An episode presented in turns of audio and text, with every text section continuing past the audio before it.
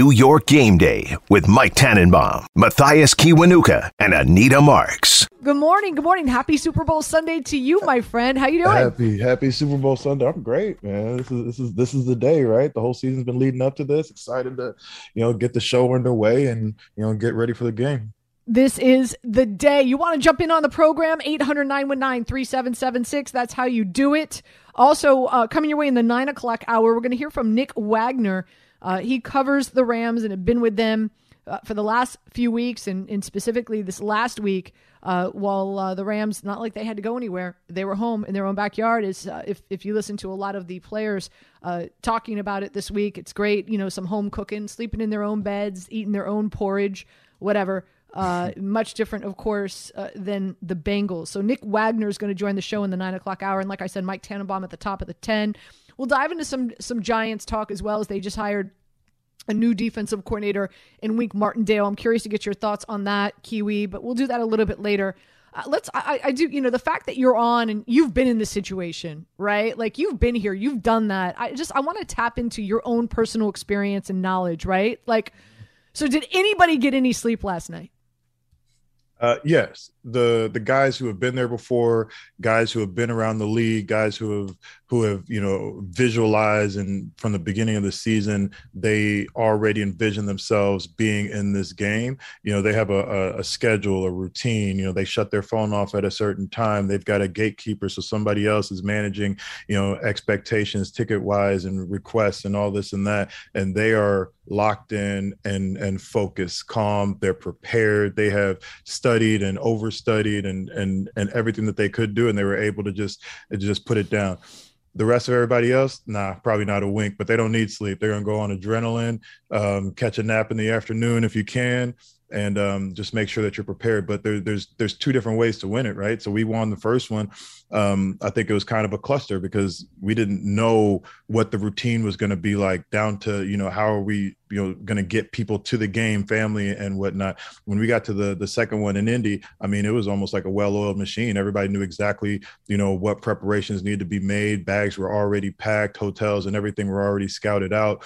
Um, so there's there are two different ways to win it um, it, it, it, still comes down to what happens once you get on that field and the extra time in the locker room, the the extra long pre games and all that kind of stuff. Once you get past all that, you get on those lines, you're just playing football again. it's fun. Um, I, am I'm, I'm fired what, up thinking about it. Yeah. I I could hear it. I could hear it in your voice. Um, mm-hmm. I, I don't think I don't think I'd be able to, to, to sleep a wink. I would just be like I'm a very visual person uh, when mm-hmm. it comes to playing sports, mm-hmm. and uh, and and I like I like I like to visualize a lot. It's like when I play golf, I like to walk because yep. as I'm walking towards my ball, I'm yep. visualizing my shot. As a quarterback, I played quarterback uh, pretty much my entire life because I, I never enjoyed getting hit. And the whole purpose of a quarterback is everybody's supposed to protect the quarterback. So um, I envisioned. Um, you know how a game would be played out. I envisioned what a defense would look like. I would envision mm-hmm. where I'm going to go with the ball. So, like, I'd probably be up late at night, like, um, mm-hmm. just mentally playing out how I wanted the game to go it's probably what I would have done last night if I was like Joe Burrow or or Matthew Stafford. I just it see, would just be a mental but that becomes part of your routine. So I, I, was introduced to visualization when I first got to BC, I think as a, as a freshman in one of my courses, and and I used it from you know from 2000 and what's that 2001 until I retired 2015. Every night before I went to sleep, I would just visualize, and it became such habit that that's that was how I that was like my call mat back in the day. That's how I put myself to sleep. So there were the visualization just became routine. Like that was what I did at the end of every single night, you know, and I'd envision myself, you know, going through certain places plays, certain calls, and it's like, oh, I'm not sure this adjustment for that. Let me write that down. Let me make a note of that. I'll make sure I get up and check it in the morning. So by the time you get to playing in a Super Bowl, for me, it was just procedure. It was just this is just what I do. I go through every quarter of the game. I go through every different situation. I go back through, you know, every every issue that we had during practice, starting from Wednesday, Thursday, everything that that came up, any plays that we had to repeat, you know, go over again and again in practice. If there was a, a specific formation that came up on Wednesday and then they brought it back on Friday because they had switched it up, you know, you go you go back through those plays, and then that way, I mean, you get it, you get in such a routine that it, that puts you to sleep. Like that's how that was how I ended up going to sleep. So um, I get it. I'm I'm visual visualization um, centric also, and I you know I, I'm sure these these games, all these scenarios for a lot of these guys have been played out through their minds over and over and over. But the ones who get it, the ones who are at that level, who who understand the magnitude but can accept you know the situation, they'll be able to get through all that and then step on that field and just play ball. Uh, quick break. We come back. We'll open up the phone lines 800 919 3776. Um, also, you know, want to get your take on the week that was because a lot of times, and, you know, of, of course, I, I, I, covered, you know, you guys when, when you were in the Super Bowl uh, in Indianapolis and several Super Bowls. And really, what I'm always told is your prep for the game happens the week before. Once you get to the Super Bowl city, um, it's a lot of just fine tuning, and of course, all the hoopla that goes into being there, having to address mm. the media as often as you do. So I, I do. I, I want to kind of I want to go there with you and, and get your your thoughts and your experience in regard to you know not just the week that was, but the last two weeks and how you feel both these teams um, have prepared for for this matchup. We'll do that when we get back. Mathias Kiwanuka, Anita Marks. New York Game Day with Mike Tannenbaum, Mathias Kiwanuka, and Anita Marks. By the way, Kiwi, it's snowing here in uh, New York. We're expected anywhere between uh, three to five inches today, and it's just absolutely gorgeous out right now. It's you know it's it's that it's that white powdery mm-hmm. stuff you just want to run out there and jump in.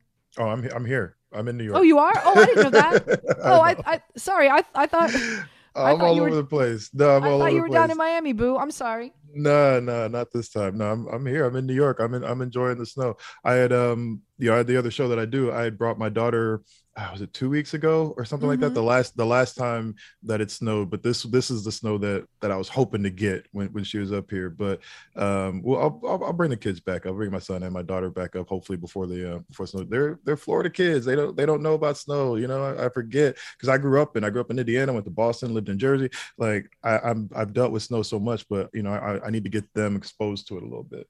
Yeah, I. uh I I'm Miami girl here myself, so you know, um, it's uh, I'm you know I'm I'm I'm not used to this. So when it does snow and it, it's this gorgeous and this pretty out, it's um, good for character. It builds character. The the cold weather, right? It's it's special, that's for sure. um, all, all right, let's let's dive into again. I love having you on the program because you've been here, you've done that, you've experienced mm. this before. Talk about how last week really was the week that both these teams prepared for the game. Mm-hmm. And then this week really was about fine tuning, getting acclimated to the, the Super Bowl city that you're in, and, mm-hmm. and and all that that other stuff that the hoopla, the media, all that goes along with that. So let's let's go back two weeks and what that week is like preparing for the Super Bowl matchup for both these teams yeah there, there's a, a huge huge um, you know celebratory feeling after you you know you win your your conference championship and and you know you want to you want to enjoy it you're excited you know you have some extra time to prepare but how are you going to use that time right? So for the coaching staff you know the everybody down from from you know scouting staff to you know the guys who are in the locker room cleaning up. I mean that's when they have to really go into overdrive because people are in the facility all day and night working on game plans going back through you know months now of film.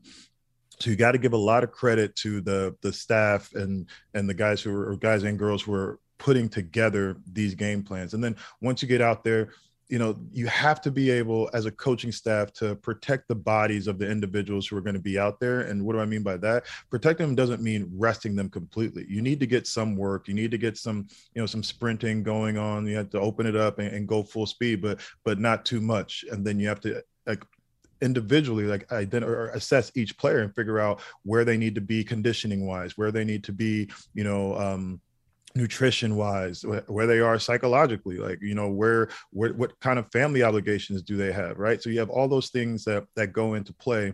But when you get on that field to practice that game plan by the end of that week that you're you know still at your home facility it's got to be solid. There's always going to be tweaks and you know whenever we played games even you know regular season you know you, you play a night game you wake up in the morning and you know coach wants to call an emergency meeting hey look, look we just got a new bit of information. We're going to change up this thing. This only applies to this one player on this you know, down a distance on this part of the field and during this situation, can you remember this? Yes, boom, you know, you go on.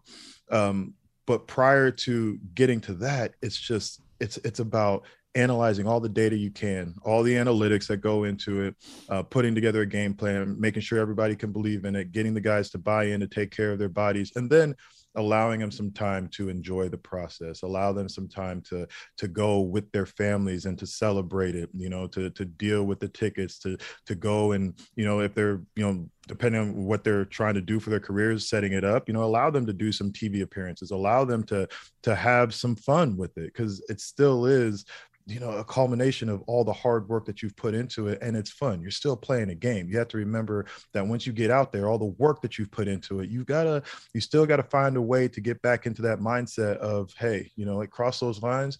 You know we're just we're grown men playing a game. I'm better than that guy across me and, and i can win. So um the the logistics the the um, X's and O's need to be done before you leave, and then now you're at this point. These last couple days, they're into you know, yeah, enjoy it, stay focused on the game, but take care of your body the most. Get your sleep, get your rest.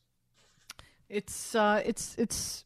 I, am sure it's it's it's a lot, and you know, neither of these teams um, have a ton of players who've been here, done that, got mm-hmm. the free T-shirt. Right? The Rams have a little bit more experience, uh, but but but not a lot. I mean, neither of these quarterbacks have been to this stage before. Although Joe Burrow did recently, right, play for a national championship for LSU. You know, and and and I know we're talking night and day, but on such a grand stage, do you think Burrow's going to have an advantage in regard to the fact that he has played in a championship before, albeit a, a college championship? I, th- I think Burrow's advantage comes from Burrow. It comes from within. You know, there's a lot that's been said about his poise, his confidence. I mean, th- we don't talk enough about the fact that he's still coming back from a major injury, and he took, um, you know, as many sacks as he did, and continued to get back up and to and to deliver the ball without, you know, even it appearing to bother him whether it shook him or bothered him or not like he he didn't he never once wavered so i think um you know there's there's so many different things that you can point to but i think it, it, has to it has to be attributed to him his preparation his upbringing the coaching that he's had coming coming up through it you know whatever mentors he's had and then then just him him as an individual. Um, the moment is not just um, you know for quarterbacks and for people who are, who are you know have a, a, big spotlight on them. When we were coming up through it there were a lot of guys who who would get up and and talk and, and give some some real good like heartfelt speeches. And and i think some of the biggest impactful ones or the most impactful ones had to do with with guys who were you know maybe later on in their careers and had you know got up there and said hey look guys like like i've played in this league for x amount of years and I've either never made it to the playoffs or never won a playoff game or or whatever it is. Like the opportunity that we have, you know, for for young guys, you might get this opportunity again. But when you look in the eyes of somebody, you know, a, a chiseled vet who's you know multiple surgeries in, got you know you know kids, you know, almost entering high school and, and knows like he's probably not going to be around if there's another run at this thing. You know, you you look at them a little different. There's a there's a, a different level of respect you know, and appreciation that comes when a guy is like, hey, look, like I've put my whole my whole career is based around this moment right now. You young guys, you you might get another shot, but you you the older guys don't get it. And that kind of stuff like really helps put it in perspective for for the young guys to rally around and like, okay, maybe I maybe I, I take it in a little earlier tonight to make sure that my body's ready because it is it is a team, you know, and and we get caught up in you know the hoopla and all the, the side stories but when you spend all that time in the locker room with somebody you miss thanksgiving and christmas and, and this and that because you're you know sitting in a, in a sweaty meeting chair trying to achieve a goal and you got it right in front of you there's no reason to let that go New York Game Day with Mike Tannenbaum, Mathias Kiwanuka, and Anita Marks. All right, so let's start here because I think with a win today, the biggest story tomorrow and the conversation heard all across sports talk radio and on television will be that of one Matthew Stafford's legacy. So if he gets a victory, uh, let's start with you, Kiwi. Where where would he rank all time? How does that change where he is on the pantheon as far as quarterbacks are concerned?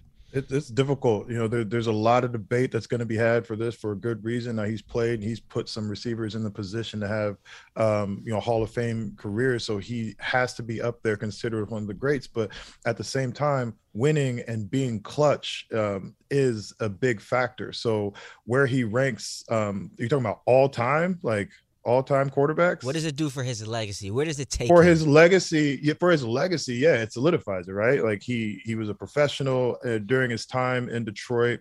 Um, he made a way out of it. He did it, you know, what most people would think of as the right way. He took advantage of his opportunity. He went for it and he won. Yeah, you got to say he's he's definitely one of the greats. And then from then on, we'll be talking about how much more he could have done had he been in a better situation. So you didn't mention the word Hall of Fame. Would he get there? Because consider this. I, I looked this up. Mm-hmm. Only 11 quarterbacks in NFL history have thrown more touchdowns and have more passing yards. He's seventh all time in game-winning driver uh, game-winning drives. That's above Rodgers, Russell Wilson, Eli Manning. So, would he mm-hmm. be knocking on the door of the Hall of Fame? Is that a conversation, or you're not ready to go there yet?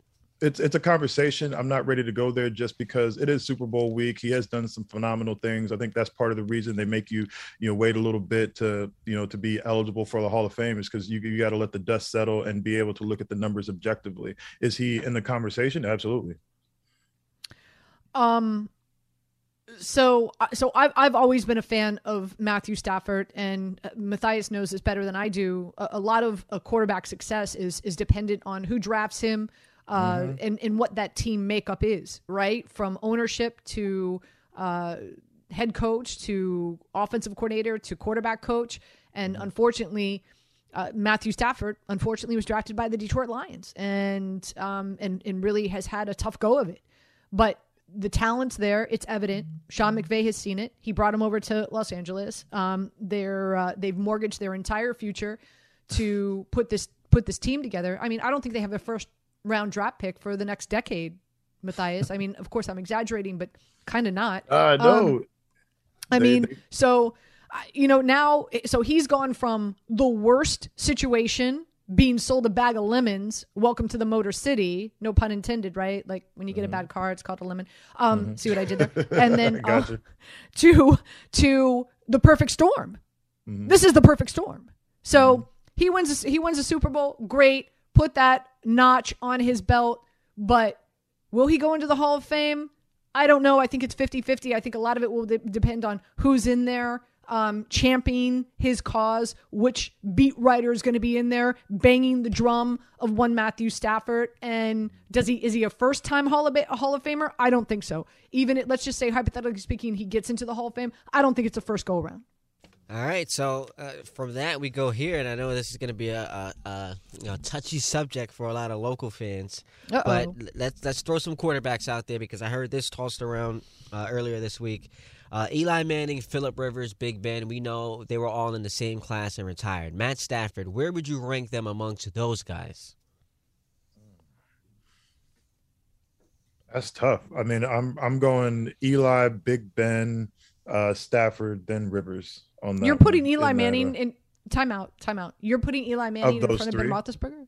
Yeah, I, I played with one quarterback in nine years, and so for me, it's like it's, it's hard for me to go against. I'm not saying not just because like I'm like Homer or this and that, but like I, I watched him up front personally, like bring us back himself. You know those fourth quarter drives and all this and that, like games that probably to most people didn't even matter. You know, I got to to see him up close and personal, watch him, watch his preparation, and I just have a lot of respect for him. And then um, I, I, think it's close. I, I, have the same amount of respect for Ben Roethlisberger and what he was able to do. I played against him, I hit him in games, and I, have seen you know his resiliency. But um, in terms of, I'm just thinking of like who would I want to be you know sitting on the other side of the bench when I come off the field after you know just giving up a long drive. I think you know you got to look at Eli as uh, one of the most clutch uh, quarterbacks that that have that have come through.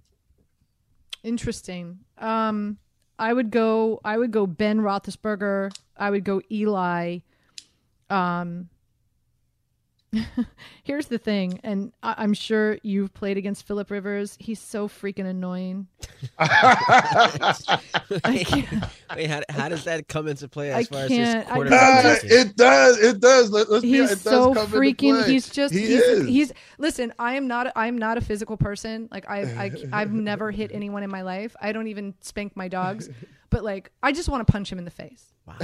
Like if I if I was a defensive, I'm sorry, Kiwi. I don't know how any. I don't know how he has not been punched in the face by a defensive player. Like it- he trust would me, he would the- he would get he would get underneath my crawl. He would annoy me so much. Like I don't know if I would be able. Like I don't know if I'd be I, like I would tell coach, coach, we're gonna get a penalty because I'm gonna punch this guy right in his effing nose. Someone get Like, I- Gregg Williams on the line. I'm- I'm- I don't, I don't, I don't, um, You I don't don't, know him. me? I know don't. No, I don't disagree with you. I, I don't know him personally, but I played against him, and that, that was the exact feeling that I had. Yeah, I was like, quarterbacks just- don't talk when you're out there on the field. Like the, Oh, the he most does. annoying, the most annoyed you'll get by a quarterback usually is when they're like they're they're praising you, sack them, and hey, good job, Kiwi, really good job. You're like, stop. You know what I'm saying? Like I know what you're trying to do. Like, oh, that was a really good hit. Like you're not gonna you're not gonna cool me off. I'm still I'm still gonna rush. Da, da, da, da. Nah, Philip was was the complete opposite. He was he Mm-mm. was he went the other direction. He was out there talking. He's this a and that. trash talker.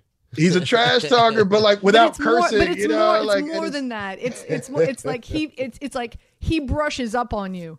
He knows. yeah, he does it. He, he does know he knows your he knows your inner secrets. He Yeah. knows he knows what's going to annoy you, and he goes right for the jug. Like he literally must spend time like on Wikipedia finding out information against his Oh, yeah. defensive lineman, and he's Oh, like yeah. in their ear chirping all kinds of Wait. stuff. I couldn't I couldn't even com- I wouldn't even I couldn't. I would be fired if I told you the type of stuff. You think he- you think he doesn't know? You think he didn't know who the hothead was out there on the field? You think he didn't Mhm. go directly, like as soon as the game started, go right after this guy and try to get a penalty, and then stare down the ref and try to absolutely. I Wait, mean, he's- quick question for you, smart. Kiwi, because you went Yeah. against Brady, obviously. And so, Yeah. it, would- did, was it ever annoying to have a guy like, like that, that good, always complaining to officials, like looking for the flag? No, because when you once you start once you start getting them complaining to the officials, now they're they're they're not focused on the yeah they're He's not gone. focused on the, the message that's coming Yep. in. You know, like he's he's now his his focus is distracted. So we'd look at it Mhm. like, okay, hey guys, right now this is a chance. You you get him first. He's complaining to the officials, and then he starts complaining to his offensive lineman. His Mhm. his his um his attention is split. That's when they make that mistake. That's when he holds the ball a little bit longer, a little bit longer. That's what I was saying about about this game. Like it's different once you're getting hit. Getting sacked, that's one thing, but getting like blown up for Mm. especially for a guy who doesn't who isn't used to it, it'll it'll really affect him. Yeah, I, I always found that that fascinating. But all right, uh, next question for you guys. So Sean McVay, uh, the the last couple years, five or six years or so, uh, we've been looking for not five or six years, but going back to 2018 when he got to the Super Bowl, we've been looking for the next Sean McVay, the next Sean McVay. He's got a chance to win his first championship. So what does it do for for his I don't want to say legacy. He's 36. He's still young, but how would we now view him as far as the uh, the, the power ranking of, of NFL quarterbacks if he wins a title today? And by the way, there are reports he could consider going into broadcasting. He said that you know he wants No, to have more family time. he's actually a, a report just came out at uh, I know where you're going with this, but last night he texted Ian Rapoport and said that he's committed to the Rams. He's not going anywhere. He's committed to the Rams next year and for the next several years. But yeah, I, that report was out there yesterday. But since last night, he texted Ian Rapoport, who said that he's committed to the Rams and to the coaching. Yeah, and I was gonna say I don't think anyone thinks he's going anywhere. Anywhere he's 36. He's still got a, a long career ahead of him. But what would a win today do for him as far as how everyone would view uh, Sean McVay versus versus a loss? Because now that would be you got to the big game twice, and, and you know you're 0 for 2. I think I think it'll be huge for him and the analytics community as as a whole. Um, I, I think, and, and also, you know, I don't think there's anything wrong with coaches taking some time away from the game. You know, if they're young, um, you know, I don't know what his family situation is, but it, it's a grind. So I, I think um, if he gets a chance to win, I think he can kind of set up the rest of his career how he wants it to be. Like if he wants to go do TV for a while, you know, give himself a break and then come back and coach, he'll be able to do that. He'll have um, you know more opportunity to to extend his his longevity. But I think it's just it, it's it, winning a Super Bowl. I mean, that's a notch that you got to have in your belt if you want to be considered one of the greats. Um, I know Sean. I, I was the sideline reporter uh, with um, the UFL, and Sean was the tight ends coach on the uh, on the Florida team, and uh, Jay Gruden was the the offensive coordinator. So it was Jay Gruden, uh, Sean McVay, um, and Jim Fassel. By the way, was the head coach of the Las Vegas team. That was fun to cover Jim. um, but um, football is life. Football is life. I can't. I just. I can't. I can't see. I can't see Sean. I can't. I, I mean, listen, and it's, it's been a hot second, right? Like it was, you know, that was over ten years ago. But um, I just can't see Sean not coaching. It's it's it's in his blood. It's who he is. I just can't see it. Yeah, uh, that would go a long way for both him and his quarterback. But let's go to the other side because uh, there is another football team participating in this game, and I know a lot of people aren't giving them the, the proper credit they deserve. You they have. Should, they should Other be people here. have it. They should. You have, though. I have. I have. I, I'm team team Beng- Bengals today. Mm-hmm. I, I'm, I'm not going to say that what happened last week was just a, just totally a complete meltdown by the Chiefs. The Bengals had something to do with that, with the pass rush and Joe Burrow showing that he had ice in his veins. But let's move to him. Uh, fill in the blank here. If Joe Burrow seals the deal today with a victory, and think about it. In the last two seasons, the Bengals have won a total of six games. This would be one of the, the most remarkable turnarounds uh, in the history of the league to go from two wins two years ago to winning a title. If he wins today, he enters next season as the blank best quarterback in the NFL. I mean, I think you gotta you gotta go through like if you're if you're being objective and, and stepping back, you gotta kind of take a look at it. If he's on my team, if I'm playing with him, like I'm just straight up, hey, he's got to be the best. He's the last quarterback to have won a game. You know, until you dethrone him, you got to you got to say he's the best because he didn't he didn't do it with um you know he, he did it. He had to overcome a lot of odds you know what i mean? Like you talk about that offensive line you talk about his injury and coming back like like he had to overcome a lot. He's shown his mental toughness he's shown his poise he's shown his uh, ability to, to deliver the ball he's shown that he can call the plays if his headset goes out like all these different stories like like he's done it. So um the player in me wants to say hey look like if if he did it and he put his his heart and soul out there and was able to um to get us to the, the you know to the promised land you got to you know call him the best parade him around let let everybody know that he's the best until somebody knocks him off I think you can say top five, uh, and I think you can argue who's in that top five, right? Josh Allen, Patrick Mahomes, of course. Um, of course, Aaron Rodgers, who whether he plays for the Green Bay Packers or the Denver Broncos or whomever. Um, you know, I I think you got to get Russell Wilson in that conversation. I think you've got to get Lamar Jackson in that conversation. So I, I, think I think you I think you can argue I think you can argue top five. Um, it, I'm I'm looking around the league right now, and you know, in, in regard to the quarterback landscape that's out there, um, for me for me, I would definitely put him in the top five. Yeah, and then you know Justin Herbert. Uh, there are other guys out there that are going to be vying for that spot. But yeah, yeah, like you guys said, man, a win today going to be hard to argue that he's not at the very least a top five quarterback in the NFL. There you have it. New York Game Day with Mike Tannenbaum, Mathias Kiwanuka, and Anita Marks. Good morning, Mike. How you doing? Good morning, guys. Happy uh, Super Bowl Sunday. Good Yeah, right. So, are, are you are you in Florida? Are you out on the left coast? Were you out in LA? Kind of. What did you do this week? Yeah, it's amazing with technology. I was in uh, LA all week for a bunch of meetings, uh, Radio Row, and now I'm back and back here in Florida working with you guys and then doing the pregame show with uh, the Pornets later on this afternoon. So, so one thing I've I've done a, a gazillion radio rows in my lifetime, and one thing that that that you do get when you do radio row, besides really five excellent shows, uh, because the plethora of of guests such as yourself are walking around like cattle, um, is you get a really good feel and sense of the game and the teams because you're you're there you're you're having really in-depth conversations with people in the know. Based on that coming back from it, it's like and, and, and I'll use an example you know the, the Super Bowl that the Giants beat the Patriots I did Radio Row that week with Jonathan Ogden and we left we we went back to Baltimore and I turned to Jonathan. I said Jonathan Giants are winning this game. Like mm. Giants got this. Like based on the conversations we had all week being there the feel the vibe Ha- have you come back to Florida with with a conviction in who you feel really confident about winning this game based on your week in LA? Yeah, I have a real strong conviction about how the game's going to be played and the key to it. And I think it's Joe Mixon because if the Bengals could run the ball somewhat consistently, this has a chance to be a great game, like an epic game.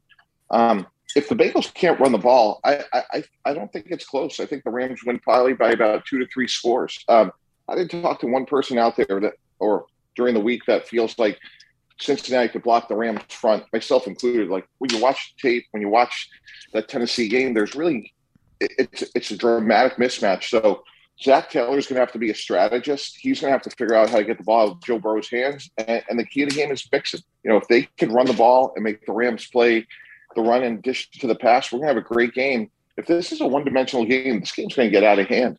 They, they cannot block the Rams front. So um, look for Sean McVay.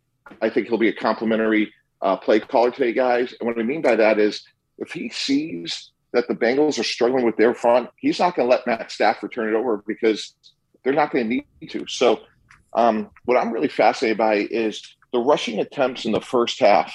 And if Mixon is rushing the ball at least eight to 10 attempts, we got a really, really good game. If he doesn't, this could be a blowout what what what needs to happen in order for them to get the the running game going? I think that the running games have not been discussed enough. We we talked about you know they've been overshadowed by quarterback play, defense, especially defensive line play. But is there something that you see that needs to happen for them to get the ball um, in the Mixon's hands? Yeah, I think it's uh, the left side of the Bengals line is much better than the right side. Mm-hmm. I think they can run the ball out of 12 personnel. I think they can run the ball out of 11 personnel, which is, you know, two tight ends, three receivers.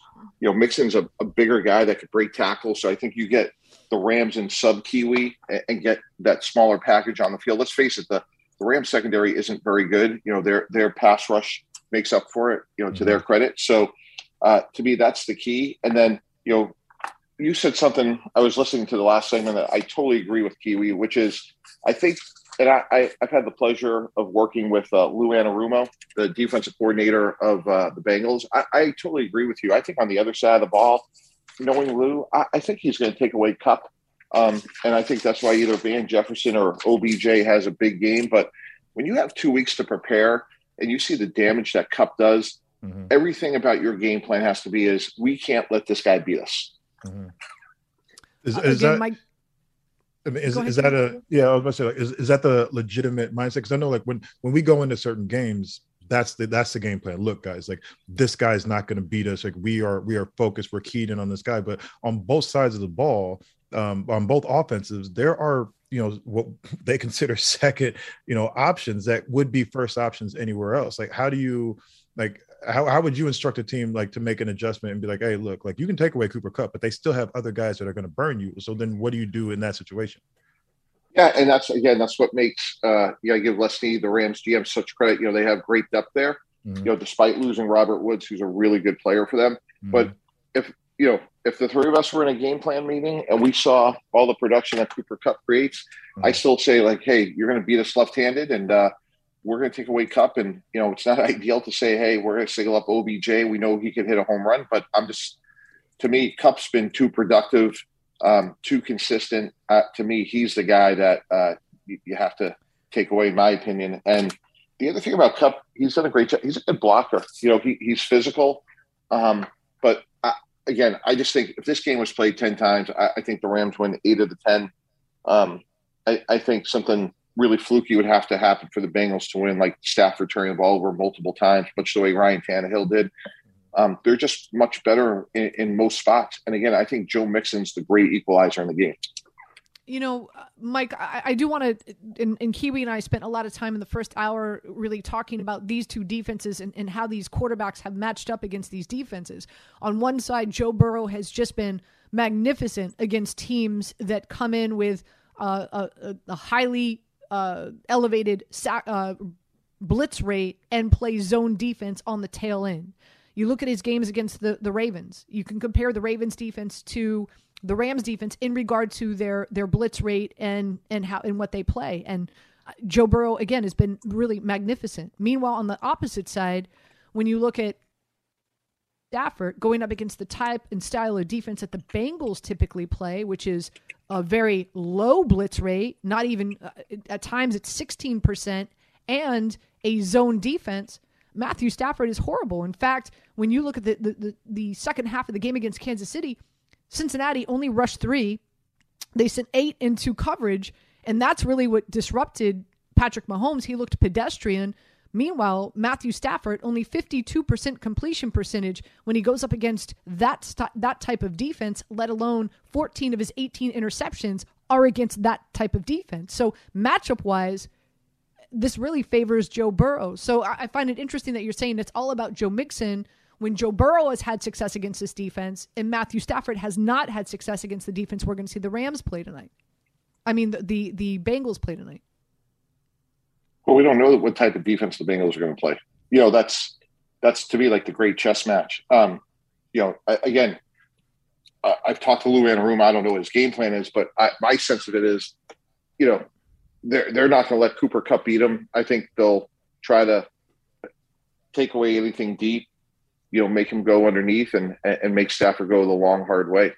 Um, you know, the Bengals have a good pass rush too. To me, that's like another interesting X factor. Like Andrew Whitworth is a great guy and he gave a great speech, but he's no longer a great left tackle. Yeah, I, I actually one of my favorite bets, Mike, is that the Rams are going to log more sacks than uh, the, the Bengals are going to log more sacks than the Rams, and you get that at plus three ten. I think people are sleeping on on, on uh, Hendrickson. He's got 16 and a half sacks yeah. in the season.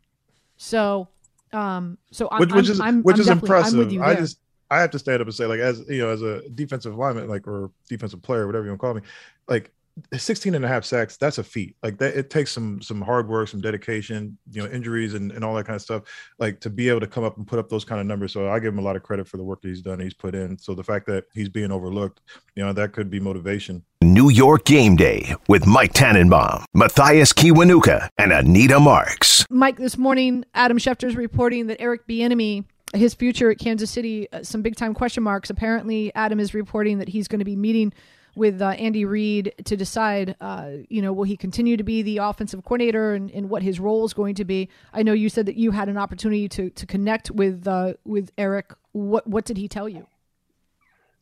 Yeah, I, I just talked to more uh, uh, about just the the process. This was not. This was probably 10, 14 days ago. And we just talked about the hiring process, the interview process. He had a couple of interviews and we were just having a conversation around that. And he has an incredible story, guys you know, he took me into detail about the process they used in terms of trying to uh, assess. You know, for them, it came down to Patrick Mahomes and Sean Watson, and you know, he was telling me it was like one and one A, and just all the things he went through in, in, in creating a meaningful relationship with uh, Eric, with Patrick Mahomes, the way they evaluated him, how they drafted him, how he coaches him every day. It was inspiring. I mean, he has a great story to tell. And uh, look, I'm not sure why he hasn't been hired yet. You know, I do know that sometimes the interview process can be like stiff and hard. And I've been part of it. I've been hired. I've hired GMs. I've hired, uh, been part of like four or five head coach searches. I've represented coaches as an agent. So I, have seen all ends of it. And um, when you get these 32 owners in a room and you have coaches, it's sometimes, you know, a, a somewhat of an awkward dynamic. And uh, I've seen it work. I've seen it not work again over two decades, but you know, by any standard, you know, Eric Bieniemy deserves to be a head coach in our league. And um, his story, like the more you dig into it, it, it's really it's fascinating. You know, again, Mitch Trubisky was drafted before him. Like the, the way, like it's easy to say, sit here now and say, oh, of course you're going to take Mahomes, but Mahomes went tenth, and then he didn't really play his rookie year. And I give Coach Bieniemy all the credit in the world. You know, not only to help identify who to draft, but more importantly, once you have him, how do you maximize his ability? do you think that he'll get a shot? Like, I mean, do you think in this climate that, that he'll get an opportunity to be a head coach? If so, is there a team that you think would be a good fit? Yeah, Kiwi, you know, like absolutely, I, he should. I mean, you know, we're, we're always saying it's the quarterback driven league. Mm-hmm. You know, I was a little surprised that, you know, things didn't work out in Chicago. You know, Joe Schoen gets the head coach uh, GM job of the Giants and they hit on Josh Allen. And the guy that helps develop him is Brian Daboll. Developing Daniel Jones is a big part of that job. Ryan Poles was the personnel director of the Chiefs. He goes to Chicago. A big part of that job is going to be to develop Justin Fields, and for whatever reason, he doesn't hire Coach Bieniemy. So, what what what other opportunities are out there at this stage in the game, Mike? Yeah, Anita, that's a great. I, I don't know. Um, I would think he would wind up back there. I don't know that. We didn't talk about that. You know, again, I talked to him probably 10 to 14 days ago. And again, I can't tell you how impressed I was by him. He, he, to me, he deserves to be a head coach. So obviously it sounds like it's been widely reported that Kevin O'Connell will be the head coach of Minnesota, and that sort of wraps up the, uh, you know, the hiring cycle for this year. You know what? What uh, again? Like you, you see, you see the success that he's had in Kansas City. I know there's talk and speculation. He doesn't call the plays. Does he call the plays? Does he not call the play? Like, you know, what, what what do you feel around the league has been the hesitate? Because it's not it's not this just this year it's years, it's the past few years that we always question, well, why not Eric Bieniemy? What do you feel is the main reason why he's getting passed over? Yeah, that's a great question. I don't know. Um, I know, like earlier in my career, um, there were games where Coach Parcells, if he didn't like the way the game was going, he would call the plays. Um, you know, he he had Charlie Weis, he had Dan Henning. Um, we saw Dan Campbell this year take over play calling from Anthony Lynn. Like those things happen.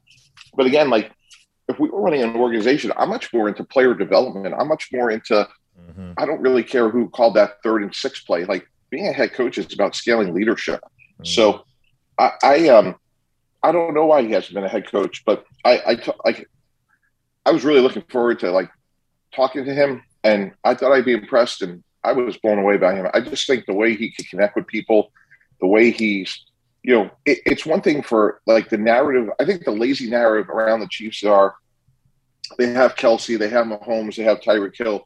They're going to score 30 points. And, you know, Kiwi, you know this as a former defensive player, like they're going to get everyone's best punch every week. And they're going to see every blitz package going to mankind. They're going to get everyone's best punch.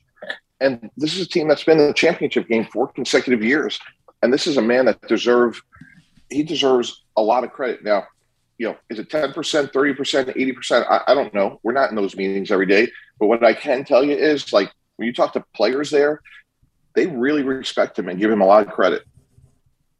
Yeah, uh, that, that's that's a that's a sentiment coming out of it. And I, I, agree with you a lot that that player development is is a big part of um of a coach's job and just managing players, managing players attitudes, their off the field issues, time management, like whether they're healthy or not. I think a lot more of it goes into the relationship aspect than than just calling the X's and O's. So I do hope that that he gets a shot. I think you know um, you have more of a personal relationship with him, so um, you know I'll, I'll, respect your opinion on on whether or not he deserves it. But you know from from my perspective, it, it seems as though he deserves it, and that there should be a shot coming for him at some point. Gentlemen, let's turn our attention to uh, what happened this week with the Giants, and that is they decided to go with uh, Wink Martindale as their defensive coordinator, which I, I find interesting. I'm, I'm, excited about it, but as we know, and uh, you know, I, I, touched on this earlier. You know, comparing the Rams. Uh, blitz rate. I mean the the the Rams blitz rate to the Ravens. I mean he's a blitz happy. I mean th- th- that's the defense he likes to bring. Compound that, and, and Mike, I, I'd love to come to you on this, and that is, you know, there's talk and speculation. They're going to have to let Bradbury go you know, um, you know, uh, based on uh, the horses that the Giants have in their stable, the the the top name guys that they might have to let go because they're salary cap strapped. How does that play into what I want to believe Wink Martindale would like to do here? How do you balance that, Mike? Yeah, that's what coaching is. It's taking what you have and maximizing it. And there's no 32 teams. There's never going to be a perfect situation between injuries, salary cap, player availability, it's never going to be perfect. So I want to work with a coach that has guiding principles, that they have foundational beliefs, and at the same time, they're going to get the most out of whoever they have. So, look, we're a million miles from Labor Day to know, you know, who's starting, who's on the team, who they draft, who they trade for. Does Bradbury take a pay cut? Like, there's a million things that are going to happen, but one of the things I like about Don Martindale is that was a defense that was decimated by injuries. And I'm always inspired by the coaches that talk about what they can do and what they, you know, Mike Vrabel was coach of the year. They had the one seed. They had 91 players play for the Tennessee Titans. 91. He didn't talk about cap char- charges. He didn't talk about draft picks in the future. He didn't talk about woes me. He just went out there and coached the guys he had and got them better. And that's why Mike Vrabel's the coach of the year. And Don Martindale is a problem solver. And I think it's a really good hire. He's not going to talk about cap problems. He's not going to talk about, hey, you know, Jimmy Smith got hurt or Marcus Peters is out or, you know, all the other injuries they had on that team. And and I think that's sort of an especially in the New York market, guys, like you know, like our market, nobody wants to hear excuses. Like Kiwi, anyone oh, ever no. feel bad for you when you had a bad day? No, Absolutely You either not. produce or you go home. Yeah it's, it's not for everybody and that's that's what you know what i said before too is that you know playing in new york coaching in new york or doing anything in new york it, just because you don't make it doesn't mean that you're not successful or not capable of making it somewhere else. That spotlight is bright and it, ta- it takes a certain amount of, of thick skin. I think we're at a the really difficult point for for Giants, Jets fans, New York fans in general right now, like we have to be patient. We got change. Change is coming. It's being initiated. I think you have a, a good working understanding of the process. So, um, how do you how do you feel about the hires that the Giants have made? Is there any one in particular that you think is going to be you know a standout? Um, I like the fact that they brought um, T Mac back. McGaughey, I thought he was, you know, I I played, you know, while he was there, and I have a good understanding of how much he loves the game, how passionate he is about the game, and and so I trust that the special teams, uh, you know, will be be good. But um, like, what do you, what do you, what, how do you rank the the hires that they've made so far? Yeah, it starts at the top for me. I, I really like Daboll because Brian's a problem solver. Like I saw it firsthand. Again, I think the story bears repeating. We trade for uh, Brett Favre at the Jets. Somehow he finds out that Favre loves crossword puzzles, Mhm. and he put the first few installations in the form of a crossword puzzle. And uh, it's a little thing, but I think it's a long way in terms of understanding how to reach each of your players. And then the guys work for Bill Belichick, Nick Saban, Eric Mangini. He he knows offense, he knows defense, um, and I think he has ability to reach people. So um, I think he has a chance to be a really, really good head coach. Um, in, in regard to some of the other news and notes out there, Vic Fangio apparently is going to take this season off, uh, and he has declined to take over some of the do- defensive coordinating uh, offers. Also, I- I'm curious to get your thoughts on what's going on with Sean Payton. There's a lot of talk and speculation in regard to what he might do. There's also some rumors out there that he's building a home in Dallas. I- I'm curious if a coach, and you might not know this, and I apologize. I hate asking questions that I'm not sure if, if, if somebody has the answer to. So I, I preface by saying I apologize asking this question, but I'm going to ask it anyway, Mike, because we're friends. And that is do you know if a coach um, takes a year off? Does is his contract null and void in regard to let's just say hypothetically speaking, if Jerry Jones wants to hire him as the head coach next year, Jerry would not have to give up draft picks for him. Where um, if a team wanted Sean to coach for them this year, they would have to. How does that work? Do you know? Yeah, I do, and the, and the answer is absolutely they do. So if Sean Payton had two years left on his contract, then absolutely they would have to negotiate uh, compensation if Sean Payton was to be the head coach uh, in 2023. I- I- It's it's very logical, right? If not, just think about um, the chaos that would ensue if Bill Belichick took one year off and then he was a free agent. You know, that's a contract comes with rights and liabilities to both sides. So that is the rule, uh, and, and to me, the rule makes a lot of sense.